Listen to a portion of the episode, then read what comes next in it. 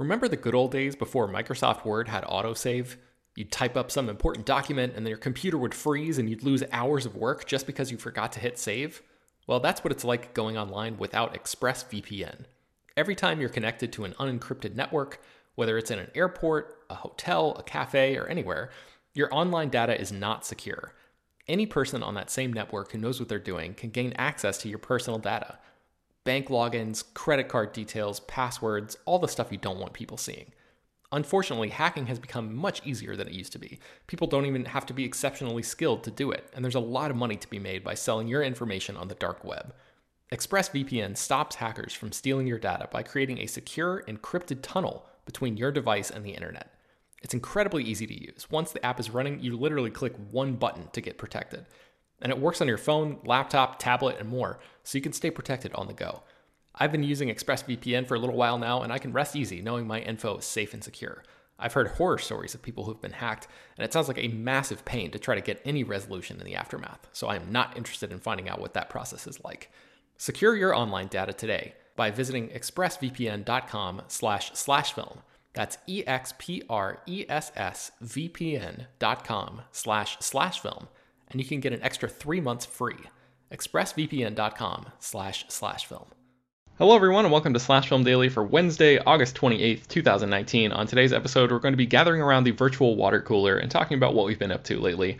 My name is Ben Pearson. I'm the senior writer at SlashFilm.com, and I am joined on today's episode by Slash Film managing editor Jacob Hall. Hello, hello. Weekend editor Brad Oman.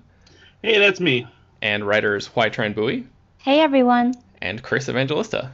Hello, folks. All right, guys. So Peter is not feeling well, unfortunately. That's why the big D23 episode has been delayed uh, yet again. But I think he's hopefully going to be feeling better, uh, better enough anyway, to come on the podcast tomorrow and talk all about this crazy stuff that he saw this past weekend. Uh, but in the meantime, let's gather around the virtual water cooler and talk about what we've been doing. So Jacob, uh, let's start with you. What have you been up to?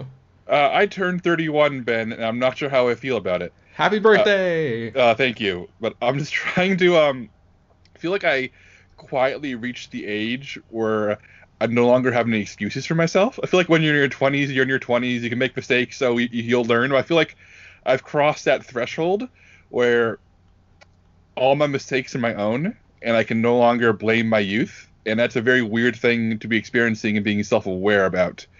And so I'm just going to throw out this existential question to the group.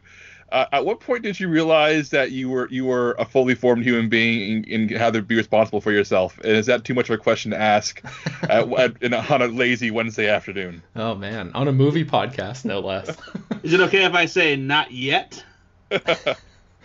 Um, man, yeah, that's a that's a tough one, Jacob. But I, I sort of like I've never thought about it in those terms, but I think I've had the same feeling, or I had the same feeling right around the same age that, that thirty, you know, crossing the the thirty threshold, and especially into the lower thirties. It's like you're you know yeah you're just in a, a different phase of your life, and the same. It, it seems like uh, for me anyway. I'm I'm 33, about to turn 34 next month, and my 20s just seem like ages ago, even though it really wasn't. But just like the, I don't know, the delineation. There's definitely a line that gets drawn that you that you cross, you know, into a, a different type of world.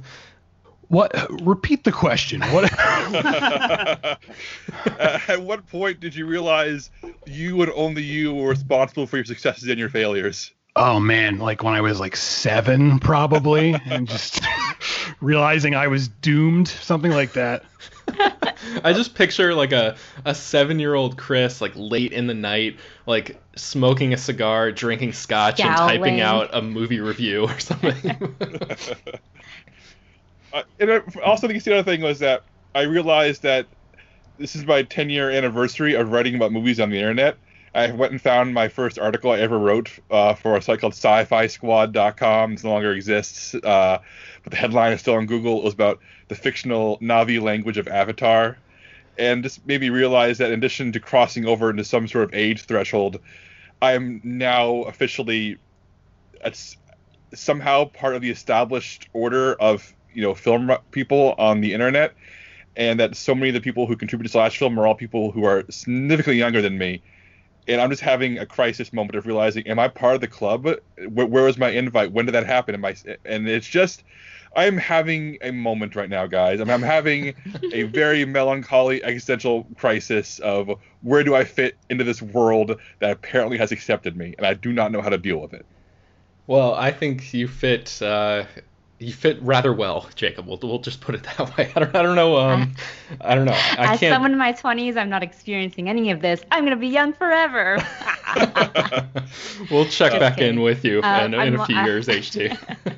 Uh, Just in other- kidding. My 30s are looming, and I am a little bit daunted by it. So thanks for telling me it all gets better, Jacob. Uh, I think 32 is gonna be a good one.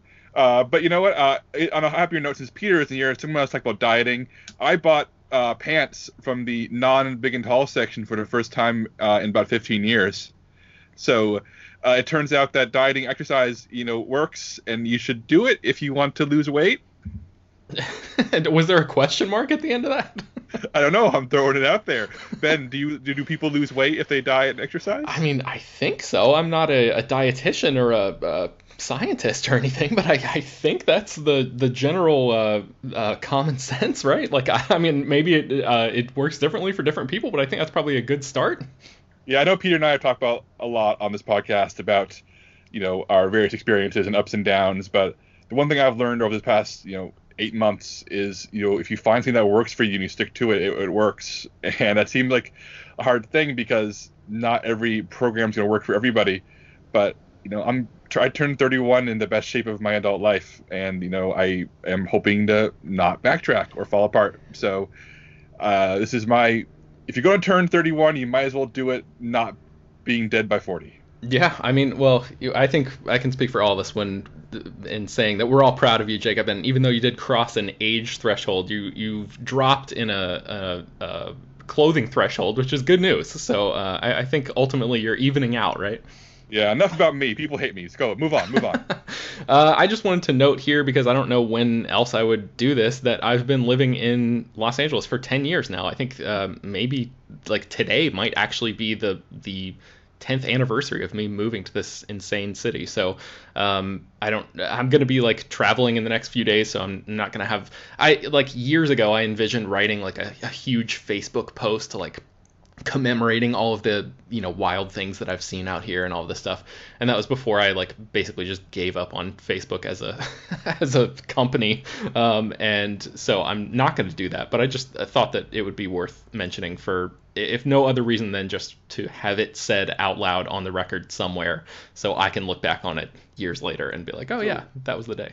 While we're soul searching, why did you move to LA, Ben? It was because you wanted to write about movies? It was, yeah. Um, yeah, I actually had the. I, I got a job uh, in New York. I, so I was living in Florida, and I was trying to choose between whether to go to New York City or to come to LA. I knew that ultimately I wanted to write about movies, and I uh, visited some friends in New York City and uh, crashed on their couch for a little bit and got an interview with David Letterman, who was still doing his uh, late show on CBS at the time, and ended up getting that job and they offered it to me and I turned it down because I was like New York is just going to be a stop along the way. I know I want to make it out to LA eventually because that's where you sort of have to be if you want to, you know, cover the junkets and stuff that I like doing and doing the interviews in person and all that stuff. So uh, I just turned down that job and came out here with no job and like a couple friends, but no real prospects and sort of just, you know, scrabbled my way into this uh, pretty wild career. So Ben, Um, Ben, tell me. Uh, I've seen a lot of movies. When you came to LA alone, did you perhaps get off an old timey bus carrying one suitcase? I actually had a stick with like a handkerchief tied around the end of The it. Hollywood And, Bindle, you had a sign just, like show up in the background as you gaze like awe inspired. Yeah, did you awe-inspired did, the- yeah, did the bus let you off exactly at the Hollywood sign? Because that's everything that happens in the movies. Like Yeah. it's, the sign's just right there. Yeah, and it's and then- reflected in your sunglasses. and then you realize it's like a like a six mile hike down to like any you know actual normal streets. So you're like, well, got to take my stick and my handkerchief and trek on down the road. Uh, I, I wish all of that happened, but uh, but sadly it did not. But um, all right, let's move into uh, what we've been reading. Jacob, you're the only one among us who is uh, has been cultured this week in that uh, in that area. What have you been reading? It's a shame Peter's in here because this is a book I think he'd be interested in. It's called Theme Park Design by David Younger. And this is not a casual, entertaining flip through and enjoy pictures book. It is a literal textbook designed to be used in a theoretical theme park design college course. It has it is massive. It is full of information and quotes from all kinds of theme park engineers and designers from you know decades of, of the industry and it's everything from how to design a pleasing you know exterior of a ride entrance to building paths that look nice and actually keep traffic going uh, electricity for attractions training staff uh, writing stories and dialogue for attractions and training performers and people working the rides. It is literally a comprehensive everything you need to know about running a running and designing a theme park in one $65 book. It is really, really an amazing piece of work. And even though I don't work in the theme park industry, it is an astonishing thing. There, there are so many textbooks about every single subject, and I don't think I've ever encountered a full-fledged you know comprehensive textbook about this subject before. I think it's something that people usually stumble into because they're an engineer or an artist or a writer and they get hired to work at theme parks and something they kind of fallen backwards. Where this book, you know, sets out to educate you for this one industry. And I'm really impressed by it. Like it's not something you pick up casually, but if it's if you're genuinely interested in this world, either professionally or you know as a curiosity, it is a must buy. I'm really excited to be reading it. I read a lot of stuff, not theme park related, but movie related stuff, you know, in, in, the hopes of maybe learning something that I didn't know before that could help me understand the industry better. And, you know, we write about it all the time. We write a lot about theme parks at Slash Film as well. We're like one of the only major movie blogs to do that. Have you learned anything in this book that you, um, I guess, can apply to your understanding and your writing about theme park culture? Uh, bits and pieces here and there. I, I said it, it's literally it's literally a massive giant textbook, so it's hard for me to like pinpoint one thing right now. But I, I do feel like it is full of enough knowledge that going forward, I'm going to be armed better for sure. Yeah, and I love that you have like this huge library and you use it as like reference materials when you're writing. Like you get up and go into the other room and like pull down a book and like flip open pages and cite sources and all that stuff. That's like that's the dream. If I had enough space, I would love to do that. that's why I gotta leave LA and come to Texas where land is cheap. yeah, that's right. Uh, all right, let's talk about what we've been watching. Jacob and HT both saw Ready or Not. Uh, since Jacob just spoke, HT, why don't you go first? What did you think about this one? I really liked Ready or Not. Um, I don't think I was prepared to for how funny this movie was.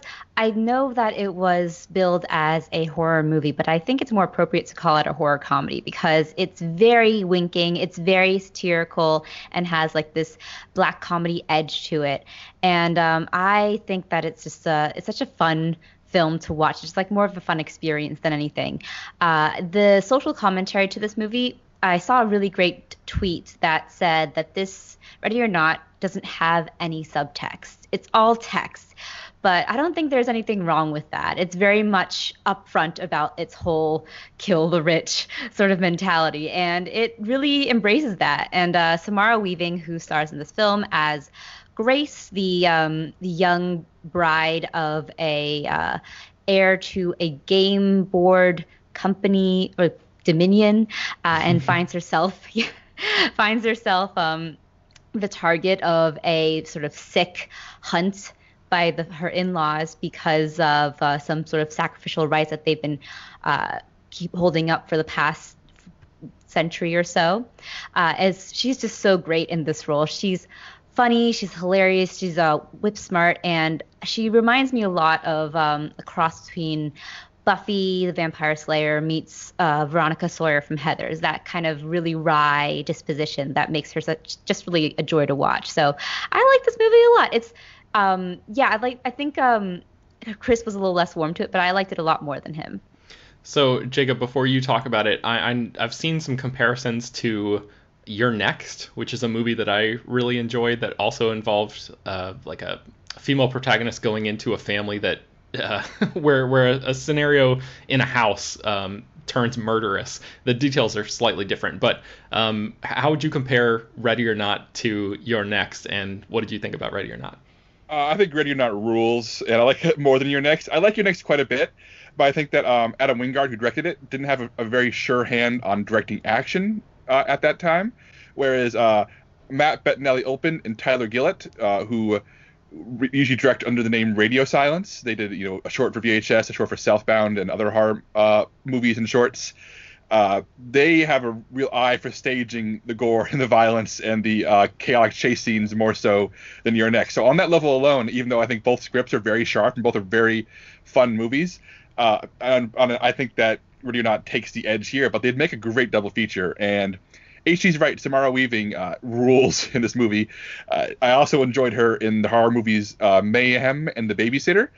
And so I feel like this is like a trilogy of Samara Weaving arriving in the horror genre in a really big, exciting way. I know she's co-starring in the next Bill and Ted movie next, so it's not like she's gonna be stuck in horror forever. But I hope she keeps returning to the genre because she has just the perfect combination of scream queen and fearless killer that I really want to see more of uh, yeah, this movie is such a blast, and I, uh, it's unpredictable and it's hilarious and it's extremely violent. And we'll be talking about the last five minutes when we talk about our best scenes of the year uh, list uh, in December. Yeah, I've heard so many good things about this movie. I haven't had a chance to check it out myself yet, but it's definitely on my list of things to catch up with. Uh, Chris, what have you been watching recently? Uh, I have been burning through. I'm actually out of episodes. Uh, the Netflix baking series uh, nailed it. Um, it's a show where people who are not very good bakers try to recreate you know really fancy things that people post on Pinterest, and the the results are always terrible. And uh, I had avoided this show for a very long time because I thought it was going to be like really mean spirited and like mocking these these people who just can't bake, but it's actually a, a, surprisingly sweet show where everyone's like in on the joke and they're not like laughing at the contestants they're laughing with them. And uh, it's also just really funny. So if if life has got you down and if it does i don't blame you put on nailed it. You'll feel a little bit better about the horribleness of everything. It's it's it's a fun show. This sounds familiar. has somebody say... else talked about this on the podcast before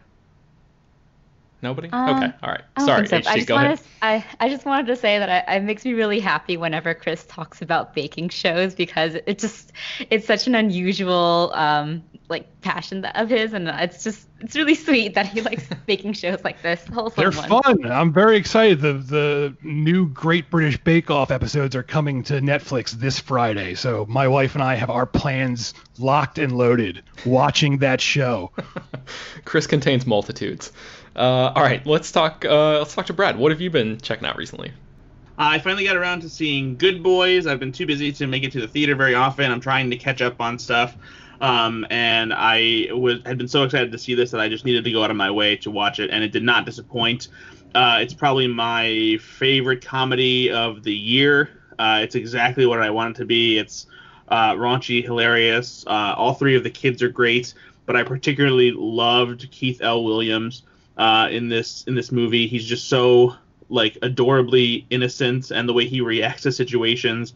Um, he has some of the best lines in the movie, and yeah, and it but it also has that you know the, the heart that you really like too, and it has you know an, an interesting um, and authentic approach to growing up and how middle school kids are kind of dealing with a lot more probably than adults think they are and that you know I, I think even from when you know when I was in middle school a lot has changed and there's so much more uh, pressure and finding out about things even earlier than you used to. But what I also love, in addition to the the kind of dirtier side of the comedy, is that there's a lot of really great like young kid stuff in here that it's like oh yeah that's exactly what a middle schooler would do or say or like it, it, it's all like mixed in there just like them complaining about like um that it's four miles to get to the mall on their bikes.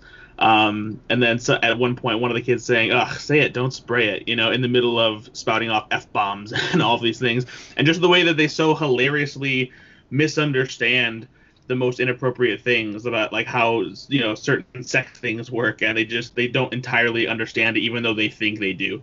Um, it's just it, it was great. I really I really liked it a lot. Cool. What else have you been watching? Uh, and then I watched uh, the recommendation of one of my friends who told me that I should go out of my way to check this out. I've been I've fallen really behind on stand up stuff. I'm usually good about keeping up on on it, but uh, Nate Bargatze has a comedy special on Netflix called The Tennessee Kid, um, and it is so good. And one of the things that I didn't even realize this until my girlfriend pointed it out is that he's a comedian actually who works clean, and you don't even realize it. He's just a great uh, storyteller, and he's uh, dry. He's got a little bit of like a, a, a southern charm to him, uh, without feeling like he's on like the blue collar comedy tour or anything like that. And uh, yeah, it was uh, one of the best stand-up specials I've seen uh, in recent memory, and it's it's hilarious. And we actually, in the middle of it, tor- towards the end of his special, he does like an update on a couple things that he had talked about in his episode of the stand-ups, which is uh, kind of Netflix's version of Comedy Central Presents, where they give comedians half-hour sets um, and kind of raise their profile a bit. So we actually uh, paused at that moment and went and watched his that half-hour episode because I hadn't seen it yet to be all up to date on that, so we could be better in on the jokes that he was telling towards the end of his special, uh, and it was worth it. It was um, his stand-ups episode is great too. But uh, yeah, if you're looking for a good stand-up comedy special, Nate Bargatze, The Tennessee Kid, it's on Netflix. Check it out. Awesome. Uh, Jacob, what have you been watching?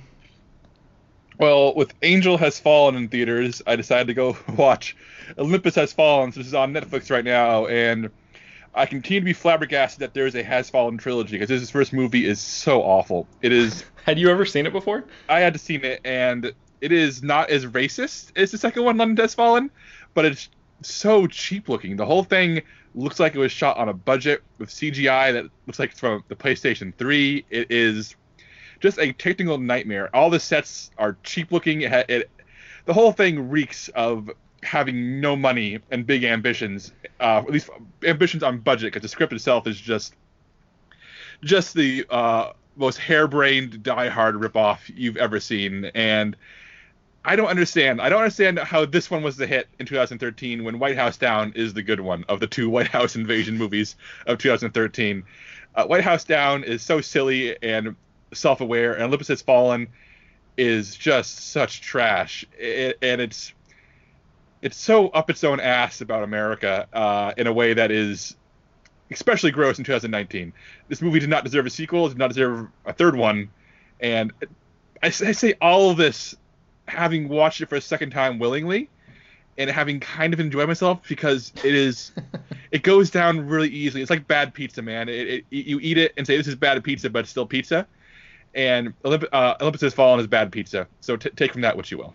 Yeah, I, I mean, I have to say that I enjoyed this movie more than White House Down because White House Down at the time I just found to be so um, edgeless. Like all, all of the edges were sanded off, and and at least Olympus Has Fallen uh, features Gerard Butler running around stabbing people in the head and like doing insane action things and and just sort of being generally wild-eyed and a little bit crazier, and that the movie just feels more dangerous to me. So it it's more memorable in that way. Like looking back at at White House Down, I just I can't remember any of the jokes. I didn't really you know appreciate the dynamic between Channing Tatum and Jamie Foxx. I didn't think that was particularly memorable, but I it's going to take a lot to get me to forget uh, Gerard Butler's performance in the first Olympus Has Fallen. I never saw London Has Fallen, but I wonder, you know, anybody else, Chris or or uh, Brad or HT, did you guys see um, both of these movies at the time or, or since? And do you have a, a, prefer- a preference or a favorite between the two? Yeah, I saw uh, both of them in theaters um, because uh, I kind of have a tradition of going to see dumb action movies with my friend Ben, and uh, the like like kind of like Jacob said, the first one is just yeah, it's it's it's bad, but it's fun to watch. The second one uh, is worse because it's so much more xenophobic and brazen with the most like archaic approaches to like what the idea of like a terrorist is and that kind of thing. Um, and there's just so many bad lines that Gerard Butler gets. Uh, so I'm I will probably see Angel Has Fallen at some point, especially since I've heard that it's decent, uh, at least as far as the Has Fallen trilogy is concerned. Um, but yeah, that's that's where I am with uh, with that series. Uh, Jacob, are you planning on catching up with the third movie? When it's streaming on Netflix in a year or two, maybe. Uh, I mean, I've only ever streamed the sequel. I'm, I'm not going to pay to see these movies at this point. Uh, it, will eventually pop up, you know, on some kind of service. I will watch it one night and forget about it until it pops up again a few years later. nice. All right. So uh, as far as what I've been watching, I caught Good Time. I watched this on Amazon Prime. Uh, HT recently saw it outside in Queens, right? You talked about that on a recent episode of the Water Cooler. Yeah, I did. That was really fun, and that was actually my second time seeing it. But um, I'm glad that you got to see it for the Yeah. first time. So I, I'd heard good things about this movie, especially from you guys, and and especially in terms of Robert Pattinson, who stars in the movie, and and you know I think Chris, you recommended like if I was looking for a good entry point into Robert Pattinson's work. Uh, you know, like more serious work as an actor, this would be a good place to start. And I appreciated this movie on that level. I think I don't know. I, I like the propulsiveness of it. I, I really like the score, which is the, this cool sort of like electronic synthy kind of vibe. Um, I liked the scope of it, how it's like relatively uh, low key. It's just like this sort of dirty, uh, like a dirty crime heist movie. Um, but I, I think I actually liked the dynamic between Robert Pattinson and I think it's uh, Benny Safdie. This movie is is uh, directed by Josh and Benny Safdie, and Benny stars as Pattinson's character's brother, who is like developmentally disabled. And I, I liked their dynamic, and they spend the first few minutes of the movie together, and then they're separated for the whole rest of it.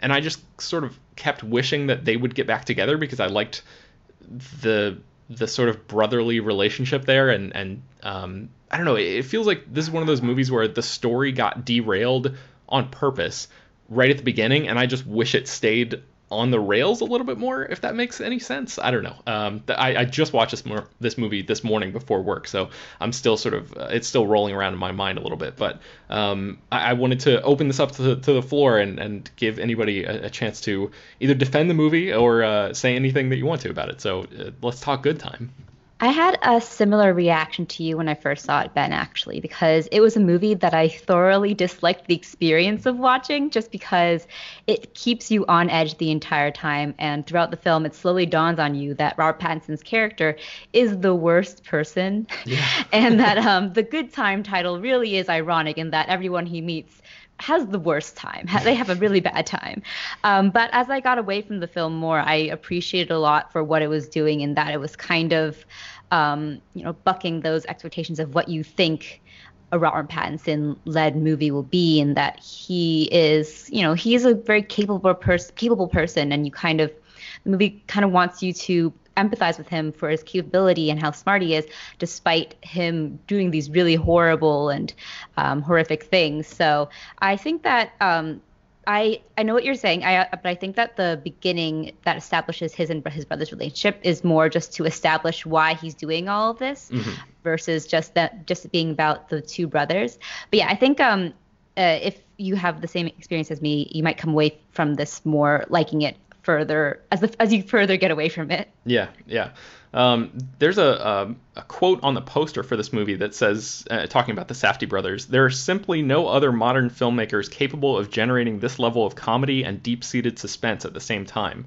And I appreciate the suspense thing, although I feel like there are some other modern filmmakers that could that could do an equal job of that. But the comedy aspect, like I didn't really find this movie to be that funny. Did did you guys? Anybody who's seen this, did you find Good Time to be a funny film?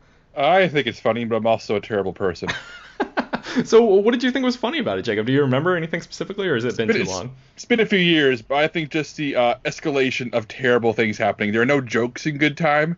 It's just the sort of laugh you have when you realize things are hopeless. I, I think for me, that's the comedy of the film, is looking where it ends and then remembering where it started, and trying to remember how one thing became another is the comedy of the film.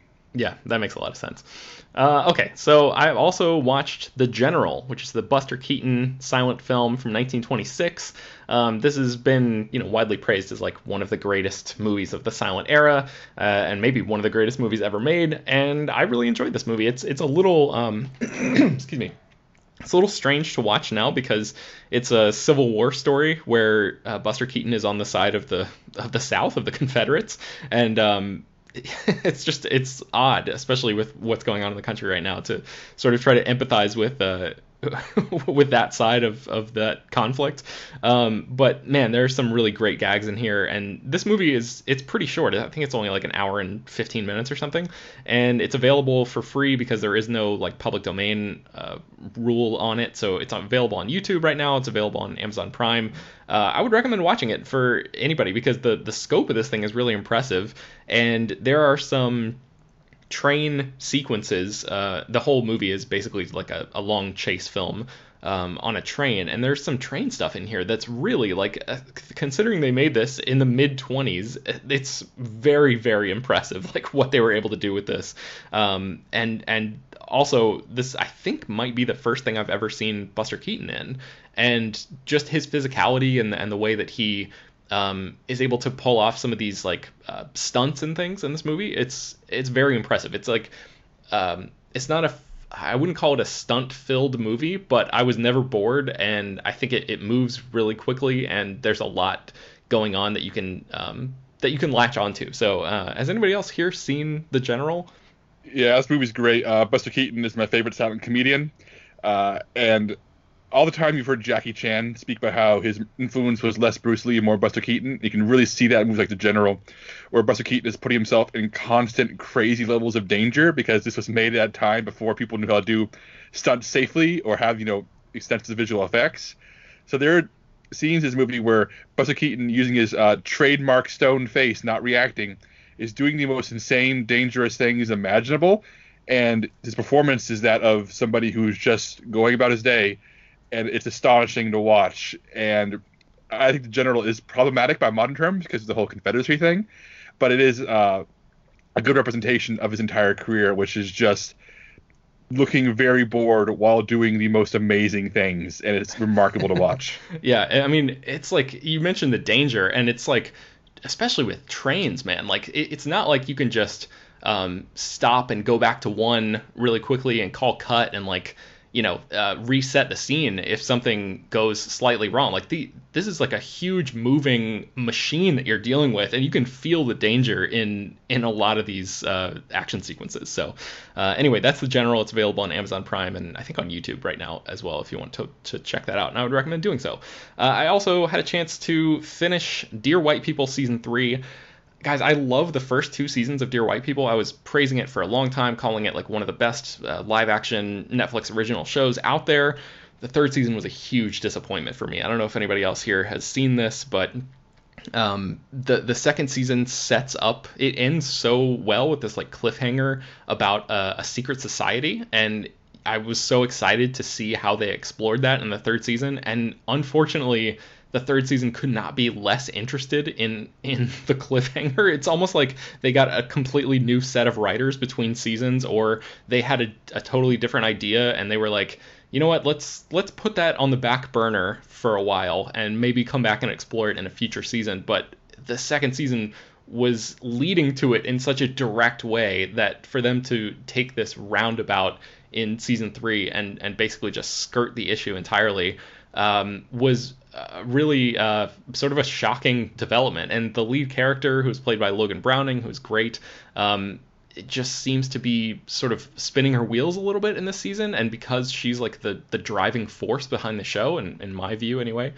it just feels like it it doesn't know what it's doing. And I was very saddened by it. And I have almost the same complaints about The Handmaid's Tale season three, which I also finished. And same thing, like uh, um, Elisabeth Moss's character just seems to be uh, you know put in a different she's in a different house this season. And i'm not going to get into like super spoilery stuff so you don't have to worry about that if you're if you're still watching it or interested in it. But um man i i just i feel like that whole season is doing a whole lot of wheel spinning. And i just it becomes more and more difficult to stick through shows like this when they started so promisingly and then there's such a precipitous drop in quality later on. It's like you're losing faith in real time that these uh, storytellers know what they're doing. And i've heard rumblings that the showrunner of um, the handmaid's tale had the idea or has the idea to keep this going for 10 seasons and i cannot fathom what that would look like because it's already uh, like well past its date, I think, by the end of season three. So, um, I know you were watching this show at, at one point. Did you catch up with the third season? Um, so I uh, watched and reviewed season two, and then I reviewed season three, the first six episodes that were available to critics. And I felt like the first half of season three, at least, was uh, saw sort of an uptick in quality because there was development happening and there was less wheel spinning, which I found to be really frustrating with season two. But um, as the that the sixth episode ended, I could kind of see it and going back to its soap opera esque ways. Mhm. Um, in that, you know, there is some sort of melodrama happening with uh, Elisabeth Moss's character, June, and the uh, Waterfords, and it's just come kind of becomes back to their interesting but very repetitive dynamic. Um, and uh, so I. I admittedly have not caught up with season three since I um, since the sixth episode um, because of what I heard and what you were saying too. I heard some from other people as well. So um, I yeah I don't know if I'll keep up with this show honestly because I I really liked the first season um, and I liked what they were doing both thematically, narratively, and visually. I thought that the it was such a spectacularly directed um, series. But yeah, it just um, after I don't feel confident that these showrunners and these writers know what they're doing beyond the book um, Yeah. source material. Yeah, I have that same feeling. And like like you, the aesthetics are so uh, gorgeous to look at. And I think that's pulled me in and, and gotten me through a lot of um, rough patches in the storytelling. But I just don't know if I'm going to be able to keep going with it. So uh, that's unfortunate. But uh, Dear White People season three is on Netflix right now, and The Handmaid's Tale season three is available on Hulu. Let's move into what we've been eating. Brad, what have you been eating recently? Junk, junk, junk. Tons of junk. Uh, as usual, I have uh, seeked out some things that are, uh, aren't the best for me. Well, one thing is at least better for me anyway. But uh, first off, I went to find the new Krispy Kreme uh, Reese's peanut butter filled donuts. and uh, they did not disappoint. Uh, this is uh, Krispy Kreme has in general these new donuts that they introduced uh, this year, where instead of ha- donuts that have the filling like in the middle. Uh, that don't have a hole in them. They actually have donuts that are the normal donut shape that have filling in the entire donut ring, and that's exactly what these Reese's filled donuts are. Uh, and they're based on the um, Reese's also released new versions of their peanut butter cups, where one is called Chocolate Lovers and one is called Peanut Butters. Uh, and one has the chocolate one has a little bit more butter lovers. One has another layer of peanut butter on, on top of the cup in place of the usual chocolate that's on top. And so these uh, donuts are the same way, where they have a peanut butter lover and a chocolate lover one, and uh, they're both fantastic. I think I like the chocolate lover one a little bit more, but the the filling inside, uh, it's not just peanut butter. It's obviously like a peanut butter cream, um, but the the taste is very good. It's pretty close to the Reese's uh, peanut butter filling, and yeah, I really like them. And yeah, you can get them at any Krispy Kreme location. They'll even se- they even sell them in like uh, two packs so that you can try each of the the different ones. And so they're they're good. And you also uh, participated in meme culture, right? I, I did. Um, the the Popeyes chicken sandwich is obviously a big deal right now. Everybody's talking about it. There's lines all over the place. Um, and last week we actually went to there's actually a, a Popeyes that hasn't been open for too long nearby here. Uh, so we went over there and things were not very crazy at all. The, the the line over there has generally been longer because it's newer, but it wasn't any, more long than it's been uh, at any other time. So we we waited in the drive-through for a little bit, and I got the spicy version of the chicken sandwich, which I enjoyed quite a bit. I think it's uh, better than Chick Fil A's chicken sandwich, which I've never really understood the hype for. Like it's fine. Uh, but I've never really gotten the, you know, just the love that everyone has for Chick Fil A. Their, you know, personal politics notwithstanding, just the chicken sandwich side of things. Uh, so I think it's better than that, and I, I I like it more than the Wendy's spicy chicken sandwich as well. And it's it's a good sandwich. Unfortunately, apparently it's sold out now. Even though I think that's just their way of trying to get people to stop coming to Popeyes and demanding the sandwich. But once it comes back in uh, higher supply, it's it's worth trying out. It's it's a pretty good chicken sandwich. and and forgive me if you just answered this or or what, but um, uh, Chris, I think you asked in our Slack the other day, like, is this a new chicken sandwich? Like, how did this whole thing begin? So from what I understand, I, I think that the chicken sandwich was available in certain areas previously, but it just recently went like nationwide at all Popeyes locations. Okay, all right, So it's so it's new-ish uh, for most of the country. okay, that makes sense. Uh, all right, yeah. and then there's one other thing you've been eating too, right? Yeah, so uh, the latest trend with pretty much all fast food places now is coming up with some kind of uh, meat substitute for all the people out there who are vegan but still want to eat fast food. And Burger King recently uh, uh released the Impossible Whopper. And uh, impossible is just the, the word that's being used um, by a certain company. I forget what the company's name is to describe what is what are basically meatless burgers and sandwiches. Uh, so I want to try it, see how it actually was, and it's surprisingly good. As somebody who absolutely loves cheeseburgers, um, always tries to get one whenever I'm going to a new place. I try to figure out what the best cheeseburger is in the area, and I go out of my way to go there to check it out. Um, for a fast food cheeseburger that is not made of meat, it's actually uh, very good. I there's no weird aftertaste. It it tastes as close to meat as non-meat can, um, and it's uh, it's not too much of a calorie reduction compared to the regular Whopper, but um, my girlfriend and I were talking about this the other day. You kind of it doesn't feel quite as heavy after you're done eating it, um, and I'm, I'm not sure if that's just a, re- a result of you know it being made of uh, not actual red meat, but you know something that is are you know a little bit better for you anyway. Mm-hmm. But uh, yeah, it's the, this is the only one that I've tried that's like this. I know White Castle has like Impossible sliders, uh, and I think the Hardee's and Carl's Jr. have uh, their own Impossible burger as well. But uh, for for a first try, I was actually uh, very impressed with it. All right, uh, let's talk about what we've been playing. Jacob, what have you been playing recently? I played a number of board games, so I'm going to go through them pretty quickly.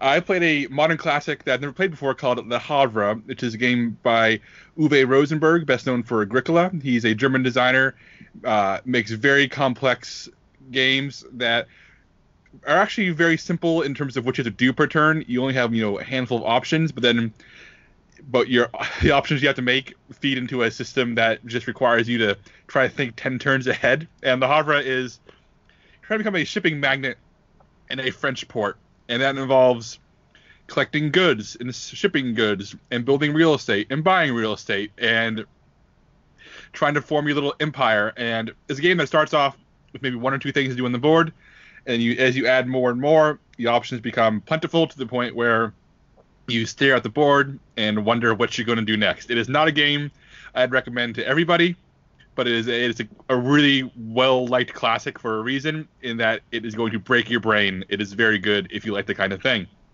Uh, also played Century Spice Road. Is a very simple card game of using card combinations to collect cubes and turn cubes into other cubes in order to in order to get other cards in order to win the game. Very very simple, uh, teachable in maybe two or three minutes. And the Century series of games are interesting because you can combine them it was uh, two more century games, and if you combine the pieces, it comes with additional rules so that the first game and the second game become a third game, the uh, first game and the third and the third game become another game. So if you buy all three games, you get seven games in one. It's a very interesting set of interlocking game mechanics. It's very cool. Uh, on my birthday last night, I made everybody play Dead Last, which is a card game I enjoy very much, where it's literally everybody sits in a circle you have a hand of cards, each representing other people uh, around you, and through any means you want, either out loud, whispering, handing cards around, text messaging, you plot to decide who in the circle you want to kill, and whoever gets the most votes dies. And the person who gets the most votes uh, plays an ambush card. They survive and kill somebody who tried to kill them, and eventually you whittle the entire group down until there's only one person left. Is very simple, incredibly satisfying, and very brutal. People are getting very mad at each other in the best way possible. And finally, a game that may be out of print, I think, but it's worth hunting down is Snake Oil. And my problem with Cards Against Humanity as a party game is that you are essentially uh, not creating your own comedy. You are you are people play an offensive card, you play an offensive card, and the joke is written right in front of you. I don't play the game for a reason. Whereas Snake Oil is a game that has a similar vibe, but can be played completely clean. It can be played as dirty as you want, and it requires you to actually be creative. What happens is one player draws a card that says what kind of customer they are. It could be a mob boss, it could be a teacher, it could be an astronaut. Everybody has a hand of cards with random words on them. And they have to use two cards to combine them together to become to make one product and pitch that product to that person. So that means just trying to look at a hand of, of random objects or items and descriptions in your hand and try to figure out, oh, what can I make that a mob boss would like? And you have 30 seconds to pitch the funniest or most useful item available. And it's a big hit. It's a big hit with families, with kids, with adults. I've seen it played, you know, PG. I've, seen it played R-rated. It's just a really, really good time that requires you to actually think about your joke, which is my favorite kind of a comedy board game. Nice. Uh, I just remembered that I played the Cinephile card game. Um, this is a, a new movie themed card game. It's a lot of fun. It, it, basically comes with two decks of cards with a bunch of actors. Uh, there's one actor on each card and a movie that they're in underneath it. And uh, you can actually just go to cinephilegame.com to you know see some of the, the images and, and figure out exactly how to play but it's basically a game that, that offers several different ways to play there's like a, a pretty easy one where you basically just draw a card and um, each player goes back and forth naming a movie that that person that actor was in and uh, you know whoever just can't come up with one loses the round. Um, there's ones where you uh, you have to name a movie that that person is in, and then the next person has to name an actor from that movie, and then another person has to name uh, a movie that that person was in, and it goes back and forth that way. So th- there are several different ways. I think there's like s- at least six different ways uh, or five different games that you can play. But the cool part about it is that it's it's basically a free for all. Like you you have the pieces to sort of do whatever you want. You can you know, if you're somebody like Jacob who has played a ton of card games and and knows this world pretty well, I'm sure you can you know piece together your own rules from different games that you love playing and and sort of remix yourself uh, a new version that is like customizable to you and your friends. So um, it my wife and i played it just the two of us the other night and it was pretty fun. It's um, you know you, you do have to know a little bit about movies to play so it's not like uh, you could just drop in with um, you know, people who see like one movie a year, and because uh, it probably wouldn't be too fun with them. But if you're listening to this podcast and you have other friends who also love movies, I, would recommend uh, getting Cinephile a card game and check that out. And uh, yeah, maybe throw that into your next game night because I feel like it would be a lot of fun with a bunch of people. So um, that is called Cinephile. And uh, yeah, I think that's going to do it for today's episode of Slash Film Daily. Before we go, let's just go around the circle and tell people where they can find more of our work online. Uh, Jacob, let's start with you. I'm on slashfilm.com every day. I'm on Twitter where I'm at Jacob S. Hall. Brad? On Twitter at Ethan underscore Anderton, always at slashfilm.com, and also my own podcast, Go Flix Yourself, on iTunes and other podcasting platforms. HT?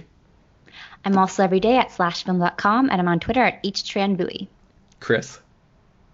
Uh, also, slashfilm.com and Twitter at C cevangelista413. I am at slashfilm.com as well. You can find me on Twitter and Instagram at Ben Pears, and you can find a bunch of great stuff at slashfilm.com. I would encourage you to go to that website. Uh, Slash Film Daily is published every weekday, bringing the most exciting news from the world of movies and TV, as well as deeper dives into the great features you can find on the site.